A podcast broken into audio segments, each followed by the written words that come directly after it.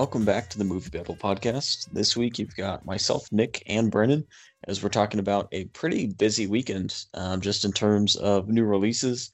Uh, theaters and streaming services had a pretty thick content for Christmas Day. Um, so we had Soul, which has been pushed back several times, Wonder Woman 1984, which has also been pushed back several times. Uh, Wonder Woman debuted on HBO Max and in theaters. Soul was just on Disney Plus with no paywall, uh, which was a nice change from uh, Mulan a few months ago. And then The Midnight Sky opened up as well as We Can Be Heroes. Those were both on Netflix. And then News of the World um, had a bit of a hybrid release. Um, that is a new Tom Hanks movie. So it was a pretty busy weekend. Um, Netflix is just probably making tons of money this week. I mean, not really because they don't get money per view, but um, it's Christmas. All the Christmas movies were kind of back in force. We got our Illumination uh, movies, still not quite uh, with the hold they used to have before the Christmas season. Uh, but both the Christmas Chronicles, which have been up there, were in the top 10 list, as well as some new stuff. So I'm just going to go ahead and run down that list um, to get us started. So at the number one spot, we had The Midnight Sky, which was one of Netflix's new releases. And then we had We Can Be Heroes, which was also one of Netflix's new releases. We had After We Collided at number three. Number four, How the Grinch Stole Christmas. Number five, The Christmas Chronicles 2. Number six, The Christmas Chronicles. Number seven, The Croods. Number eight, A California Christmas. Number nine, Ava. And number 10, Ma Rainey's Black Bottom. So The Midnight Sky is kind of their big release. Uh, so this is a George Clooney movie. It's got Felicity Jones in it um, as well, and it is about astronauts. Um, I'm not overly familiar with this movie, other than that the trailer weirdly reminded me of that movie from last year, The Aeronauts, um, with Felicity Jones and Eddie Redmayne, which is a movie that Nick just absolutely fawned over. Um, well, yeah, I think this was kind of. I, I wouldn't go so far as to say like this is Top Gun, but it's kind of that like, oh, we're gonna fly and explore and look at what we can do with cameras in the air uh, kind of thing for Netflix. Yeah, this is um, hmm, this is I wouldn't say it's that kind of tone. It's actually a very sad movie. It's really depressing. Um, so yeah, this is a movie directed by George Clooney. Also stars him, and it's basically two stories. So at the beginning of the movie, we're in the year uh, 2049, which um, Brian Connor, who wrote the review for this movie on the site, put it made a funny little comment in his review of why the, do so many movies hate the year 2049 just, just there's just always weird stuff happening there with the blade runner blade runner 2049 as well. But um, so there's been some kind of apocalyptic event. The world is basically inhabitable. Um, they spent a lot of time showing how bad the air quality is. Basically everyone's dead except for george clooney who lives up in the arctic. He's this um, scientist manning one of their satellites who's trying to contact um, separate missions that are off in space doing things and trying to figure out other planets to bring uh, human life to. Um, and he finds this little girl, and she's like mute for the entire movie. So you have George Clooney and this girl just kind of chilling in the Arctic, and then you have um, on the other side of this, you have a crew out in space, which is uh, Felicity Jones, and you have um, David Oyelowo in there too, and Kyle Chandler. Uh, really good cast in this movie. So this movie is basically them trying to come back to Earth and George Clooney and this child trying to get in contact with them to tell them like, hey, Earth is uninhabitable, so you better turn around. So that's basically the entire thing, and it's really, really depressing. Um, this it's one of those movies that like tries to be about things because it's like, oh, look how serious George Clooney is. He has a beard. He's thinking about things, you know. Um, but there's really nothing much to this movie. It's just its pacing is all out of whack. Uh, very very boring movie. Doesn't really amount to much in the end. Um, so you're kind of just sitting there scratching your head at it. Um, it's yeah, this one kind of left me very very cold. I don't really, other than just like that background information, I really don't have much information about it honestly. It, it left me with like no um, just i don't have any comments on it. It's kind of like the aeronauts last year which a movie i forgot about until you just mentioned it in the intro there Collin. Uh, it's kind of one of those. Just it's just there. Um, I heard uh, I heard that this film, while it may not be all that great, I heard that it's visually uh, pleasing or it, it looks really nice. Would you agree with that? Yeah, it looks good It's one of those where um, you have a good cast who Mhm. are delivering their lines. The movie looks good, so all the pieces are there. But it's just, I think it's a pretty bad script. Um, it's very, very forthright in like its messaging. Like you'll have lines that are like basically like the movie in a nutshell, and it's like, wow, you tried to, you just basically explain the entire film to the audience. Like, can you just like have a little restraint, please? Um, but I think this kind of speaks to George Clooney as a director, and it's weird because we haven't really seen him in a movie recently. Uh, I think the last movie he was in was um, Money Monster back in 2016. Uh, other than that, I think he was in that Catch 22 uh, miniseries that came out last year, but he, he, this is his first movie in a really long time.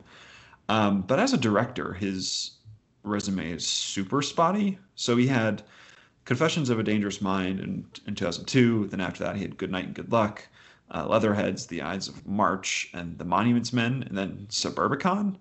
Uh, and then you have Midnight Sky after this. I, I don't really know if I love any of those movies. Uh, I don't think I've seen Confessions of a Dangerous Mind, but I know it's a Charlie Kaufman script that he basically just was like, I, I disown this because they changed so much of it. Right.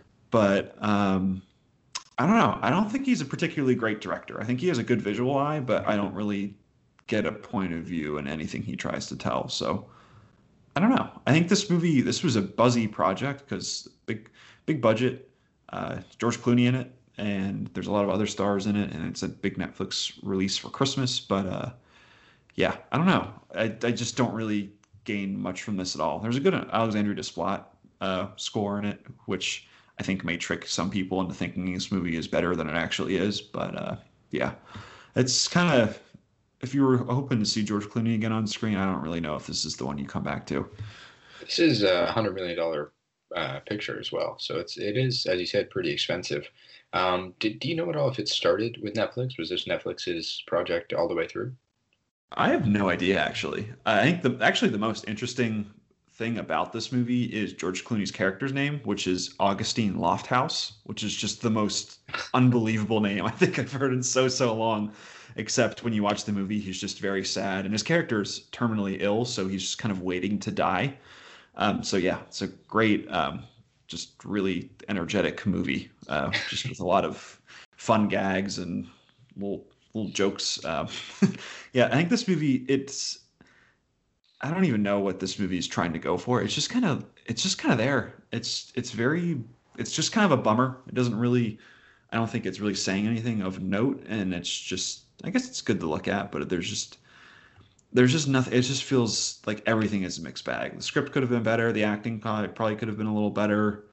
Um yeah, I don't know. I don't I don't know if I think if this is probably better for Netflix to release this now and not have to contend with like Wonder Woman and Soul, which we'll talk about in a little bit, instead of dropping like one of their other buzzy projects here. But uh, yeah, it's The Midnight Sky. I don't know.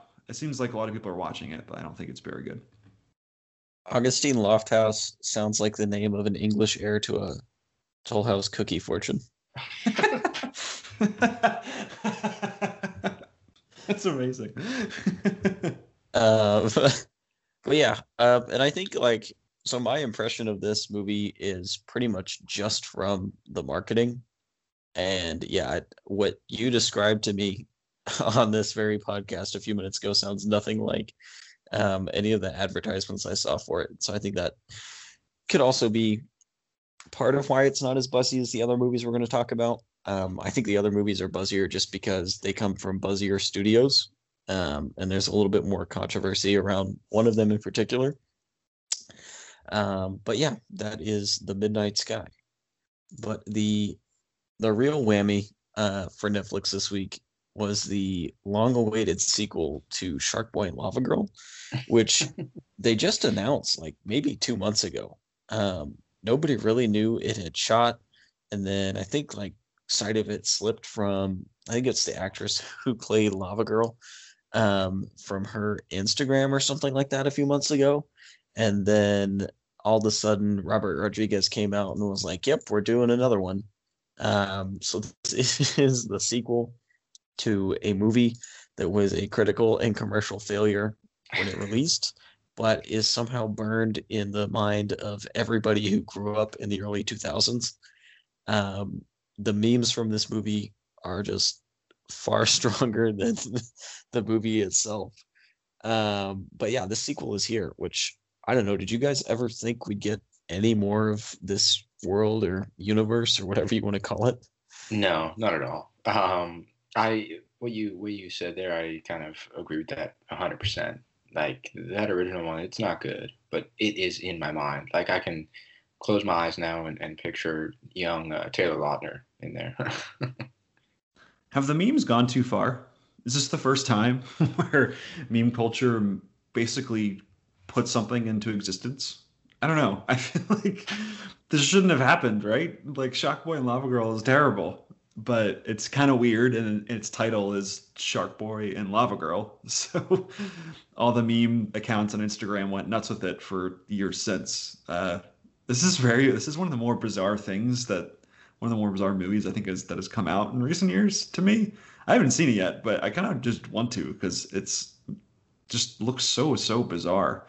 Um, but maybe I regret that within the first five minutes, considering Shark Boy and Lava Girl's con- content itself. Um, but I don't know. This is so weird. Isn't Robert Rodriguez also? Didn't he like get this from like his kids' dreams or something?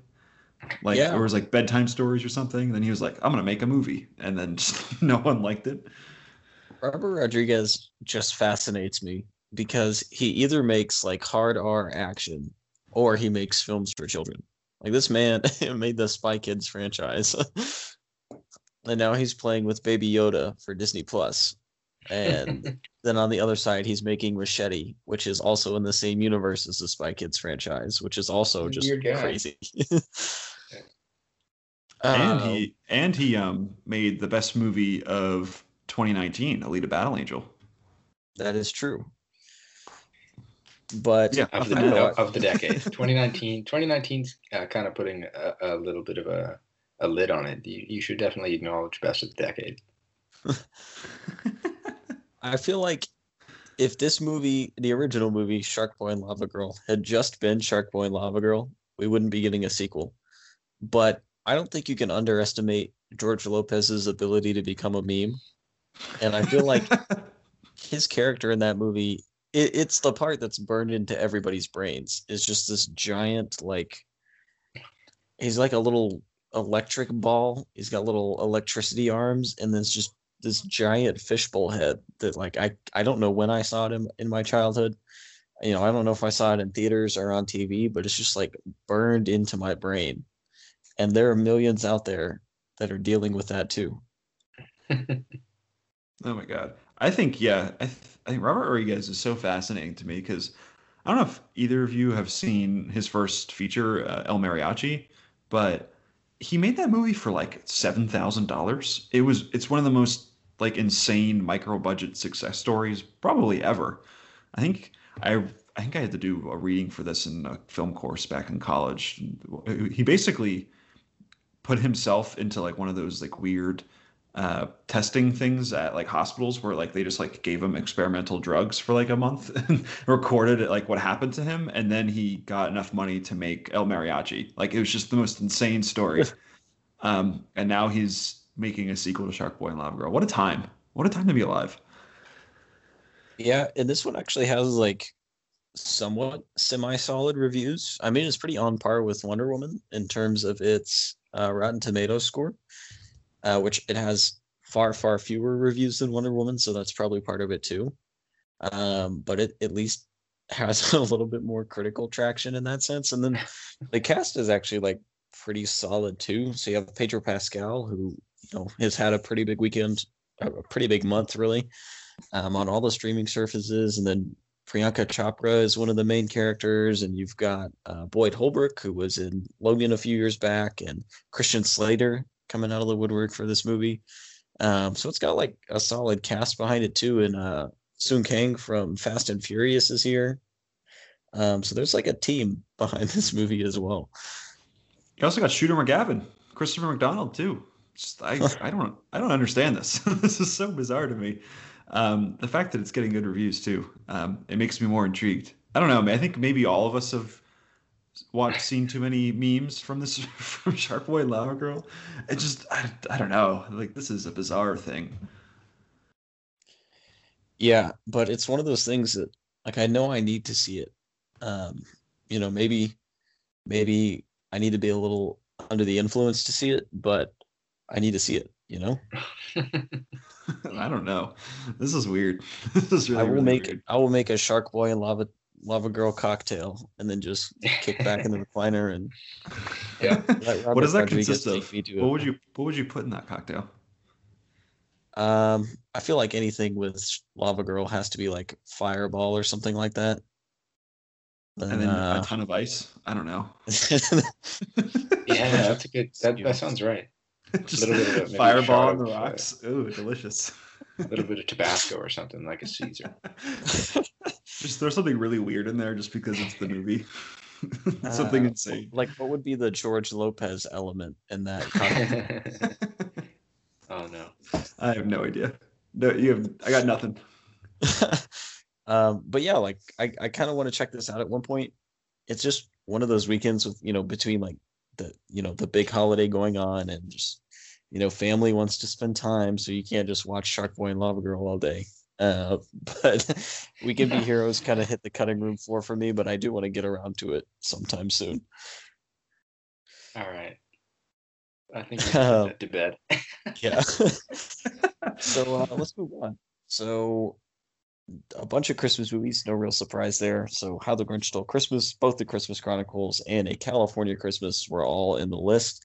And then uh, Ma Rainey's Black Bottom dropped quite a bit, um, which I feel like that's just due more to the Christmas weekend um, than it is necessarily a drop off in the movie. Next week we'll probably clarify that a little bit more. Um, but it, it literally went from the bot or from the top to the bottom of the list. Um, and I I would assume it's probably a lot of these Christmas movies. But then Ava has weirdly been at number nine for like three weeks, so I could be wrong.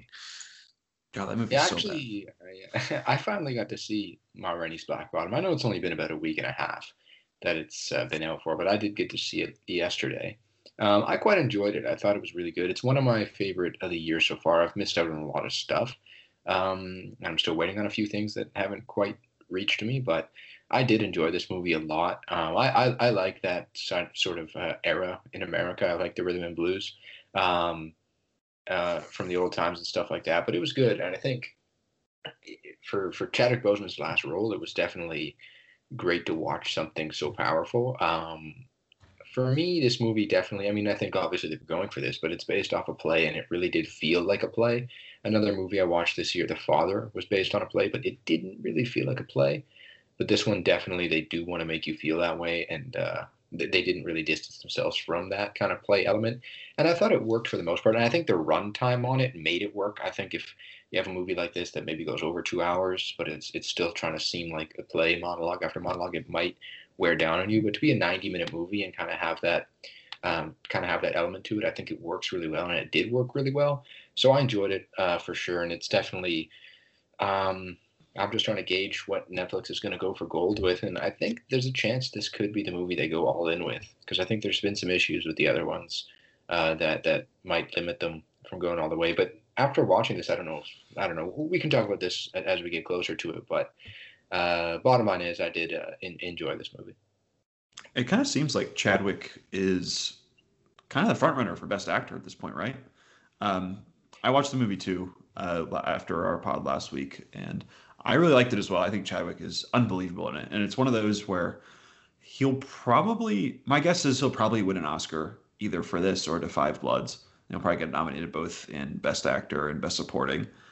Um, but I think in both cases, it's one of those where they might be construed. I think this would be inaccurate to do this, but some people might say like, "Oh, it's kind of um, rewarding him like just after he died or something like that." But I think in both cases, both of these performances are incredible. So I I would love to see him win either way. Um, I think he's he's he's the best part of this movie to me. And then you have Viola Davis, who's just in so much makeup and super sweaty and kind of amazing too. I hope she gets nominated. But uh, yeah, this movie's all about the acting. Col- Colman Domingo is really good in there too.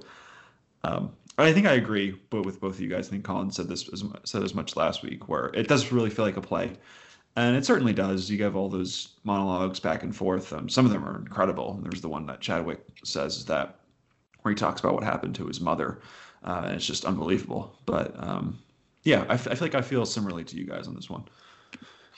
Yeah, you know what's funny? I, do you think they'll go for best actor for this rim, or do you think they'll slot him into a support? Um, because I'm kind of conflicted on what they'll do here. I don't know if they've said, but this, this is the type of movie that I think he kind of fall into either or. I think this is also we spoke about this recently about something. It could have been even this movie, but um, this or the Five Bloods, they'll definitely go with this just because I think it's a more showy performance for sure, and there's a lot more out of Chadwick there. Um, but yeah, lead or supporting, it's it's it's very difficult to uh, know what they're going to go with this because they could angle it as like Viola Davis, she is the lead, and everyone else is kind of supporting around her, as the film's named after her and such. And she was great too. Yeah, you're right. She she's a boss in this movie. she was funny. Um, but yeah, I'm interested to see where they go with Chadwick. But all in all, it, it's it's definitely watching it was sad too. Just knowing that it is his last movie and it, it gone too soon for for real.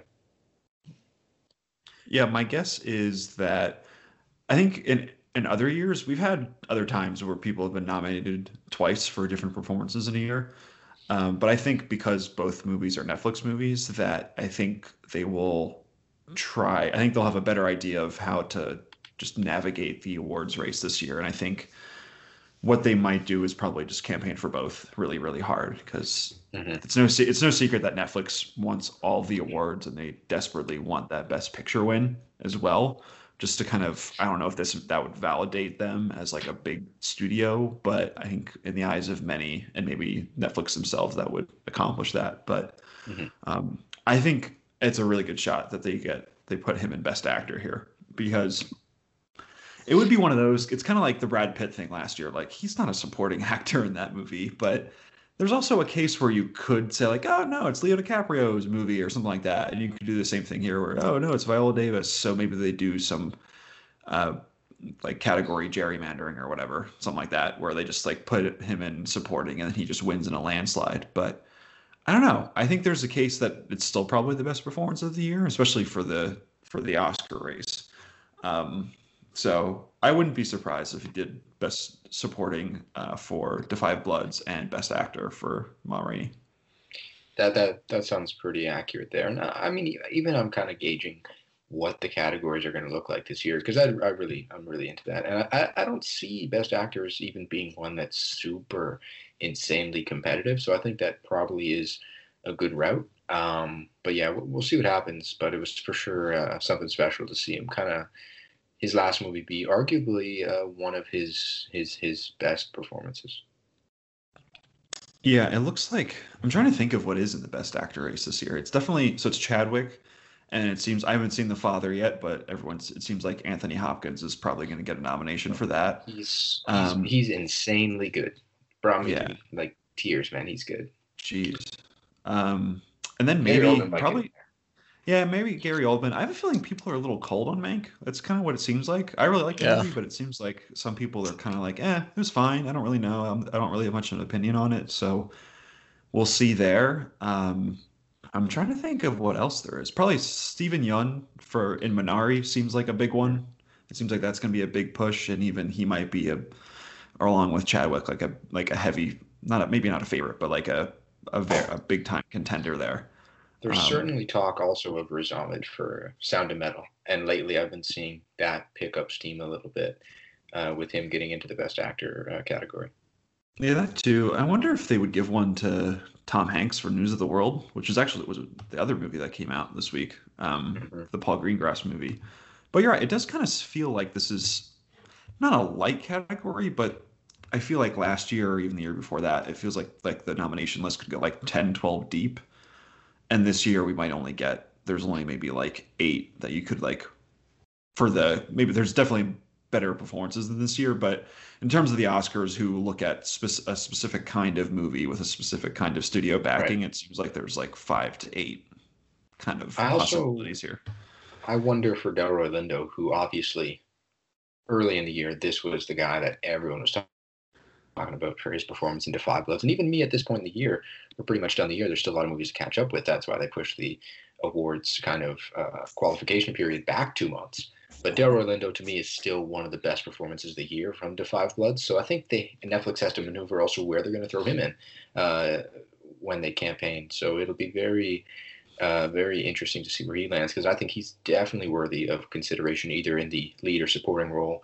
That's another one where I think he could go to supporting because the Five Bloods is very much an ensemble piece. Um, but yeah, it'll be it'll be very interesting uh, for sure. There's two others that I can think of off the top of my head.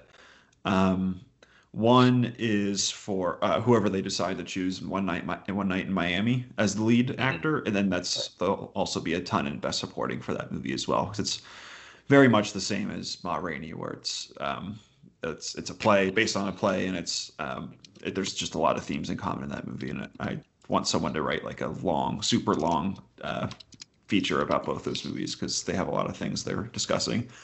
Um, but there's another one, uh, Judas and the Black Messiah, which is um, a movie I think it comes out next February. So right at the end of the what's what we're considering the end of Oscar season, I guess, end of February. Um, but that seems to be a big one there um, as well that could garner a lot of buzz in both categories. Um, yeah, so, and I don't know if they're gonna completely dump Trial of Chicago Seven, uh, but I know they've already the studio Netflix has already came out and said all the actors in that movie are going to the supporting category, so they're all out of the Best Actor uh, category, if any of them were even going to make it in the first place. But they're all thrown to supporting uh, for Netflix's push for that movie. Um, but yeah, I think you're right. I think it is a little bit of a, a thinner year than usual. Yeah, so I'd probably say at this point it's probably Daniel Kaluuya for Judas and the Black Messiah, and then you have uh, Anthony Hopkins, uh, Steven Yeun, and then Chadwick, and then maybe Gary Oldman. That's the fifth, maybe. Who knows? I think that's that's where I'd lean at this point. Mm-hmm. Yeah, I'd agree with that list. Uh, but I, I do also think that like the Mank hype has really cooled a lot um, since its release, whereas something like the Five Bloods and it's a little bit early to call on Ma Rainey, but like the hype for those performances, at least at this point, has not cooled to the same degree I think Mank has. Yeah, I think Delroy is that Lindo is definitely going to be supporting, so I think that's where he goes. So I, other than him, I don't know who you would put in Best Actor. Maybe Jonathan Majors. I'm not really sure who else they would put there. That's kind of one of those other movies where it's, it's a massive ensemble and a lot of people giving great performances, so they could do they could go either way. I don't really know, honestly. Yeah. Um, but that is Ma Rainey's Black Bottom. And so we'll move on to kind of the two uh, bigger movies this week. Um, since it is the holiday weekend, we're not going to get too heavy into spoiler territory. Uh, but we do want to talk about them a little bit. So let's go ahead and start with Wonder Woman. Um, so this was originally set to release in June um, and then got pushed back um, and actually was set for early December for a while. And then um, they announced, you know what, it's just going to drop theaters and HBO Max on Christmas Day, uh, which was met with a certain level of controversy. Um, I had planned on seeing it in uh, theaters originally, but ended up watching it at home with my family on Christmas Day. Um, which I, you know, I, I feel like there's a lot you can get into about watching a movie, especially that's on this scale um, in theater versus at home. Um, it's certainly a lot more distracting at home. Um, but I turned my phone off. I was like, you know what? I'm just gonna glue in as much as I can and uh, watch Wonder Woman. And it's just, it feels aggressively average to me. Um, you know, I, I don't think this is bad in any sense of the word. You know, there's nothing like, you know, Wonder Woman and Barbara's mothers have different names, so there's nothing crazy there. Um, but it's just like it felt very bland. Um, like this movie really wasn't trying for much outside of um, some visuals, and I just I'm coming away very lukewarm and unimpressed. I thought this movie was delightful. Um, I liked it. Oh, uh, definitely not a perfect movie. Um, there's definitely a lot of things we can talk about there. Uh, one thing I, I don't think Kristen Wiig's uh, Cheetah worked particularly well. That's just something that just never quite clicked for me. But um, I like this movie a lot. Um, kind of to your point, I think there is there was a lot to gain if Wonder Woman 1984 played in theaters, because one thing I really like about this movie is Patty Jenkins directs this movie with kind of like that that not maybe not that Spielbergian sense of wonder, but it's kind of that same vein where there's not a ton of action in this movie, but there is a lot of people reacting to cool things that are happening on the screen, and it makes things feel really really neat. Uh, there's that one scene especially where um, Chris Pine, who's also just wonderful in this movie, uh, and Gal Gadot are flying through the July 4th fireworks, and I feel like that's a scene that's like like maybe 10 seconds in another movie, but it's a really long scene. And there's the Hans Zimmer score that's blaring in the background. It's like a couple minutes long. And they just get to look at all these fireworks and they're just so amazed at all of it. And I think stuff like that would have played, I think, a lot better in the theaters, but I still really liked it. I thought it was really sweet and thoughtful. And also, just no one dies in this movie, which I thought was really, really interesting. It's a really interesting choice. Um, well, I guess not necessarily because I feel like the the not talked about thing in all the CGI destruction in these superhero movies is there would there would be so many civilian casualties. but we're not going to talk about that because the movie doesn't reference it. So uh, according to the movie, no one dies in this movie. Um, and I felt like that was kind of sweet. I don't think this is trying to be a action packed thing because I don't. There was not really too many action sequences, and the ending is kind of a subversion of your typical massive third act.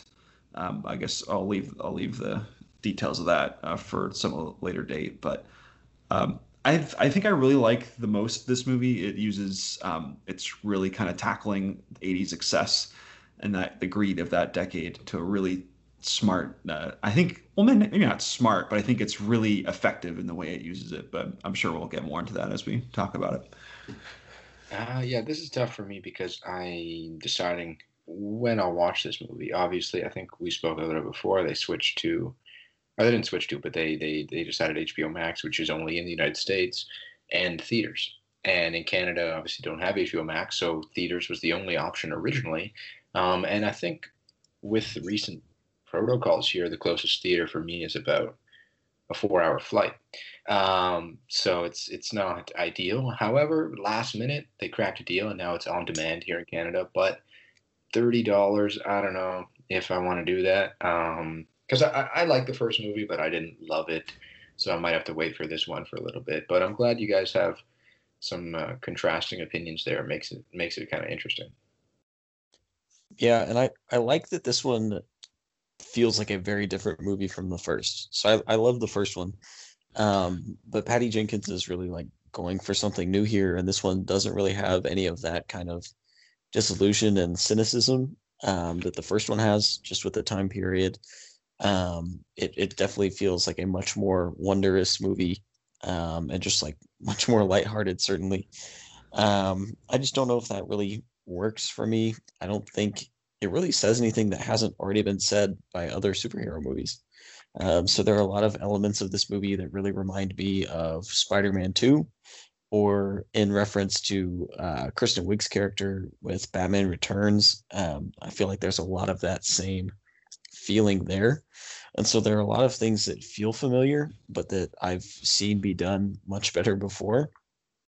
And that's just really what didn't stick with me is it just felt like a very baseline movie thematically. Like it's not really saying anything or hitting anything that that hasn't already been beaten to death by the superhero genre. Hmm, it's interesting. Yeah, I kind of what you were hinting at earlier. I think this this feels a lot like what I feel like we kind of want from a superhero from a Superman movie, um, just in terms of tone and whatnot. Because there's a really good action sequence earlier early on in the movie that occurs in a mall, and um, Gal Gadot is like sweeping around and saving all these kids and whatnot, and make and like they fall into like teddy bears and stuff. It's really sweet. And then she gives like a wink to a little kid and all that. Like that kind of stuff is kind of corny. Uh, but it really feels like it's something out of like a Richard Donner Superman movie where it's Christopher Reeve just just being like this really lovable Boy Scout and just like saving the world by just being really nice. so I kind of like that element to this movie where it's like I said, no one's dying. No one's dying in this movie. It's kind of the opposite of you'd something you'd see in like a Marvel like Endgame thing where it's just like things flying and exploding everywhere. Um, I guess I would push back a little bit, Collin, because I like I really like how this movie goes into the idea of 80s excess, uh, which is through the Pedro Pascal character, who he's kind of like I don't know how you describe him. He's the pinstripe suit wearing douche lord yuppie of the 80s kind of like all of them packed into one you got a little trump in there you got other, like all these like televangelists all these other different things thrown into him um, and he like there's like this like the big MacGuffin of the movie is this wishing stone, which se- which sounds kind of dumb, but I think works well in context because um, Pedro Pascal basically uses this stone to just grant people's wishes. So kind of the idea of the 80s where if you can if you can wish it, you can do it or whatever. And I think that's kind of what he says um, in the, throughout the movie. But I think and it's kind of like that monkey monkey paws thing where they have like people wish for something and then that comes true but then something disastrous happens as a result so it's kind of like even when you are when you get everything you ask for them it's like nothing goes well and i think that really goes when you see when you see it on this scale and like things are like like cities are getting destroyed and things like that in that sense uh, i think it really kind of does kind of just fight against the idea of 80s uh, excess and more is more and more is grid and more is just the best thing you can ask for, um, which I still think permeates a lot of things we deal with and a lot of things we deal with today. So I think in that sense, I think this movie is really successful, but um, I definitely say the first half is a lot better than the second half. Uh, that's when it kind of the second half is when Kristen Wiig is kind of lame to me, and then you have more like general superhero stuff. But I, I thought the first hour was where, where the best stuff was in this movie. Yeah, I think touching back on that mall scene, I think that's the best, easily the best action piece in the movie. Um, like the best set piece and just the most fun when you're kind of re-meeting uh, Wonder Woman in the 80s. And then, yeah, I think like also Kristen Wiig's character is a lot stronger, particularly in like the first, I guess it's probably the second half hour in the movie um, after all the introduction. Um, but yeah, it's just like it really lost me in that that third act. And then um, I did like some of the like the the moments where Diana is just reacting to the world and exploring it. I really enjoyed. Um, so I don't I don't want to spoil it, but there's a sequence right before you really get into the third act where she's discovering uh, new power, and I think it was just they let it linger, and I really think that moment works really, really well. Yeah, there's. I think this movie it gets at the idea of kind of what what heroism means, and I think that's kind of an idea that's lost on a lot of the contemporary superhero movies, whether it's like a Marvel movie where people are just kind of like smashing into each other and it's kind of like action figure fight the movie where it's like you think of like a kid just like smashing all of their figures together and that's the ending of a lot of these movies. But I think in this one, it you deal with and maybe it's not the like kind of what you were saying before, Collin, about it's not the most like incredible thing or new thing you've seen in a, in a superhero movie, but it gets at kind of the sacrifice of being a, of being a hero and and sacrificing for the greater good and and kind of blends the idea of more and excess into that as well. Um, so in that sense, I think it's this movie works really nicely. Um, but kind of what you were saying. I I think the best parts are sort of when Gal Gadot is reacting to stuff here too, because um, I wouldn't say she's the best actress. I don't think any of us would say that, but she's really fun. Um, she is a really fun on-screen presence. She's really sweet and um, really earnest in the things she does. Um, so, kind of when she's reacting to all this like beautiful stuff, or when she's just playing off of Chris Pine, uh, is kind of what I love most about this movie. But other than Pedro Pascal, which is he's probably my favorite part. But I think the most stuff that works is Gal Gadot just being being sweet. Yeah, there's some unintentionally ironic just like sequences with Gal Gadot being a veteran of the Israeli army and then like showing up with these Egypt in the 1980 sequences. Uh, I don't want to spoil it too much, but there's like there's one line in particular that's like uh, I want you to kick all the enemies out, and then like Gal Gadot shows up. um, so yeah, there's just like there's moments like that that kind of made me cringe, and I just feel like in the end, Diana's arc and Maxwell Lord, which is Pedro Pascal's characters, just are kind of disconnected at the end. I think uh, Diana kind of hits her emotional climax, and then it becomes Max's movie for the last you know, however many minutes. Um, and so I, I kind of got lost in that part too, because Wonder Woman's just a spectator and and Barbara is just kind of a spectator for most of the movie too. And so I just have gripes like that. But but overall, like it was a fun time. So I, I definitely don't hate it. Um, I think this is like it's it's very average. I don't I, I nothing this movie. That's that's kind of where I'm at. What? How did you feel about the '80s nostalgia? That was that overbearing to you at all? Yeah, I didn't feel like the '80s, like this story really needed to be told in the '80s, um, and I think part of that is just the message is still pretty relevant, and I would argue relevant in a new context, um, even more so today. Um, so it, you know, with the first one, it, it very much feels like yes, you need to put this at this time period because World War One is the backdrop for the story we're trying to tell. Um, but I didn't feel like it necessarily needed to be 1984, other than for a the nostalgia, which is really big, and then b so you could you know draw parallels between this movie and 1984. Yeah, the year in the, the book. yeah, I don't know. I I think it does a decent job with that 80s because it's like I said, it's the height of greed and just like nuts, like Wolf of Wall Street kind of stuff going on. So I think in a superhero movie, I think that's like when we talk about excess, I think the most caricature caricaturish, I don't know if that's a word, but I'm going to use it. The most caricaturous version of that kind of idea, I think, is in the 80s. So I think that's when you can have Pedro Pascal, who's in like this floppy wig a blonde wig and he's just like going nuts in his pinstripe suit. I think that works best considering, and also it's a superhero movie, so people are playing it up to 10. So I think it works pretty well there. But yeah, I'm kind of done with movies in the 80s. I feel like we've I feel like we've done it. I feel like we've kind of mined all we can, and people wearing um, uh, what are those like the pants that MC Hammer wore? Okay, parachute pants. I feel like we're kind of done with that, right? I feel like that's we've reached the breaking point. I can't wait until we have throwback movies in the like 2005. everyone's li- everyone's listening to Limp Bizkit. um, uh, but yeah, one thing to note though, obviously it had the hybrid release in the U.S. Uh, and, and just worldwide even, well where it could, but HBO Max there in the U.S. and then also theaters. This thing made 16.7 million in, in theaters this weekend which I was trying to just kind of crunch the numbers in my head, and that actually sounds good because you've got, I think, nearly two thirds of theaters are closed, which means that you're down to tops 2,000 theaters open. Um, those theaters probably are not full. Majority of them are probably what half capacity, so you're, you're probably like 75% of your seats are gone, and you've made 16.7 in a pandemic. That's uh, scary, but also uh, not the worst in my opinion. I'm fascinated to see what happens with the whole HBO Max thing, and there was that news that came out I think this week, this week or last week, where Legendary was kind of mad at Warner Brothers for putting trying to put Dune on HBO Max, and that just probably won't happen at this point.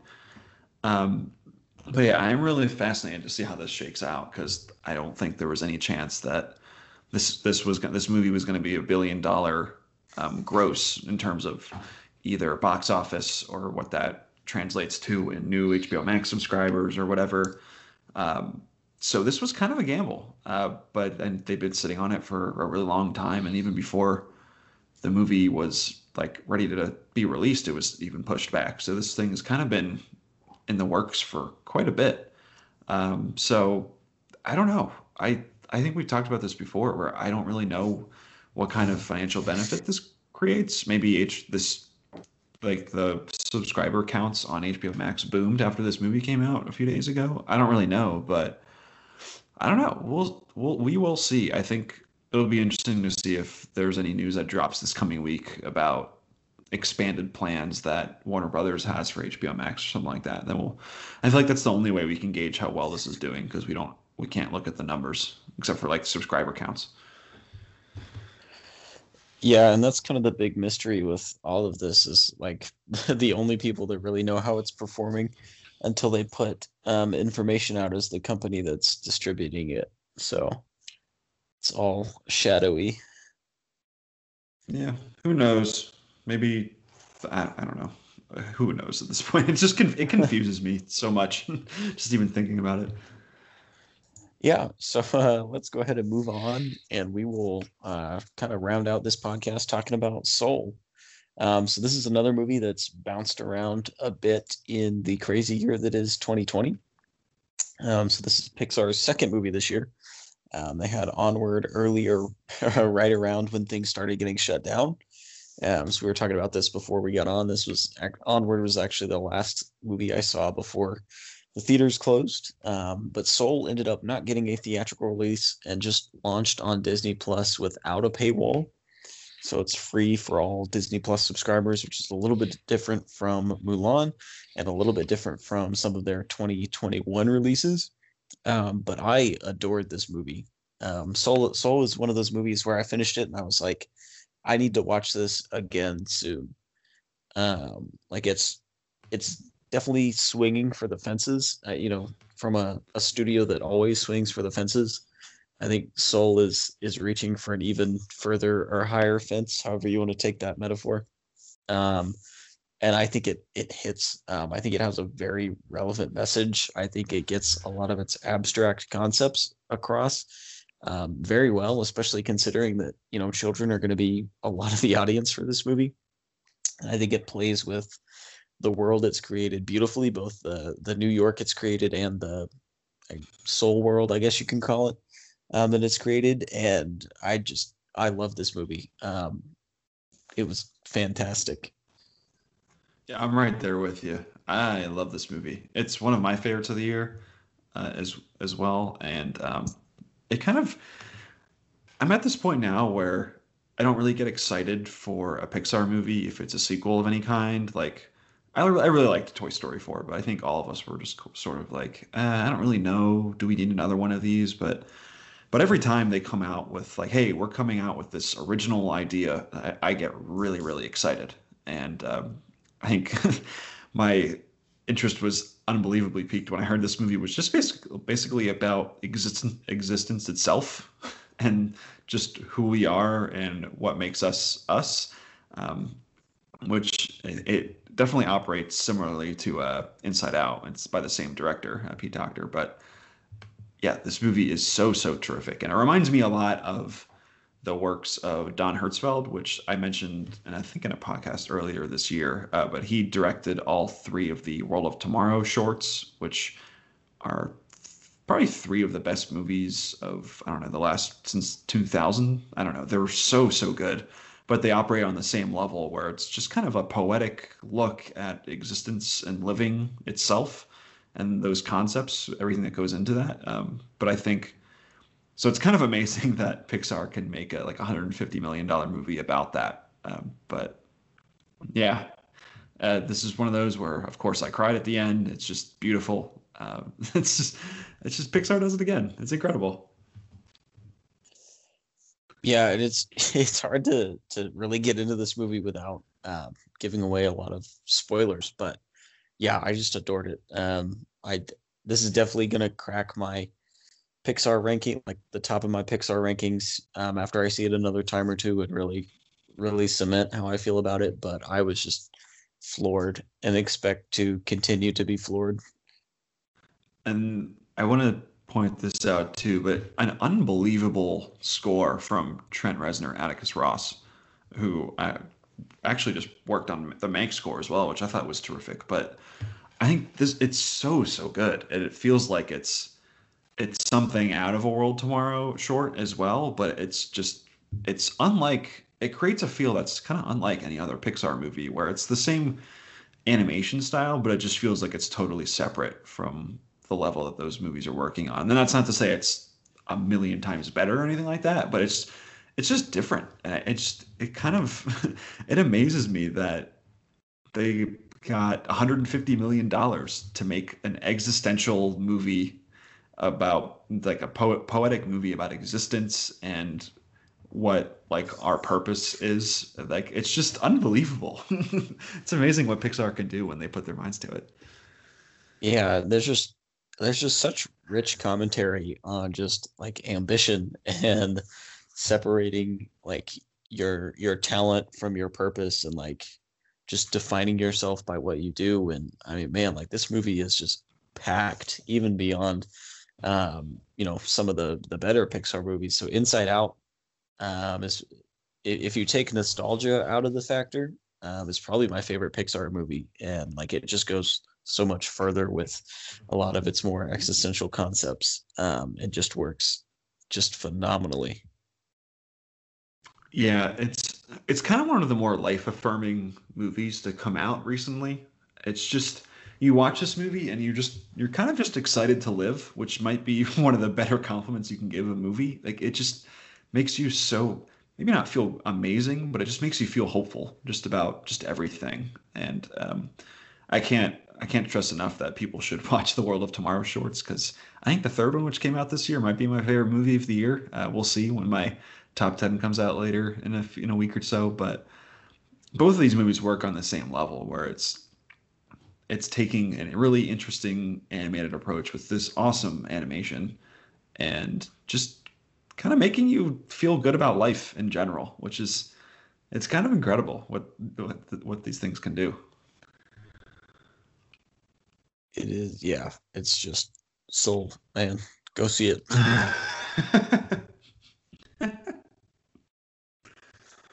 um, but yeah, that is uh that is this weekend. It was a, a pretty crazy weekend as far as the releases go, and yeah, it'll certainly slow down a little bit just as we get into January. Chaos Walking has been moved yet again, so oh my god, uh, nothing nothing too crazy happening for a little while as we kind of wrap up the the Oscars season. So we'll see a little bit more of our prestige releases, uh, you could call them, um, in the next few weeks. But we will be dropping a special episode of the MovieBabble podcast, just breaking down the uh, unpredictable and, and not necessarily what we anticipated year for movies in 2020. Uh, so be on the lookout for that in your feed. And remember, as always, you can check us out online at moviebabble.com.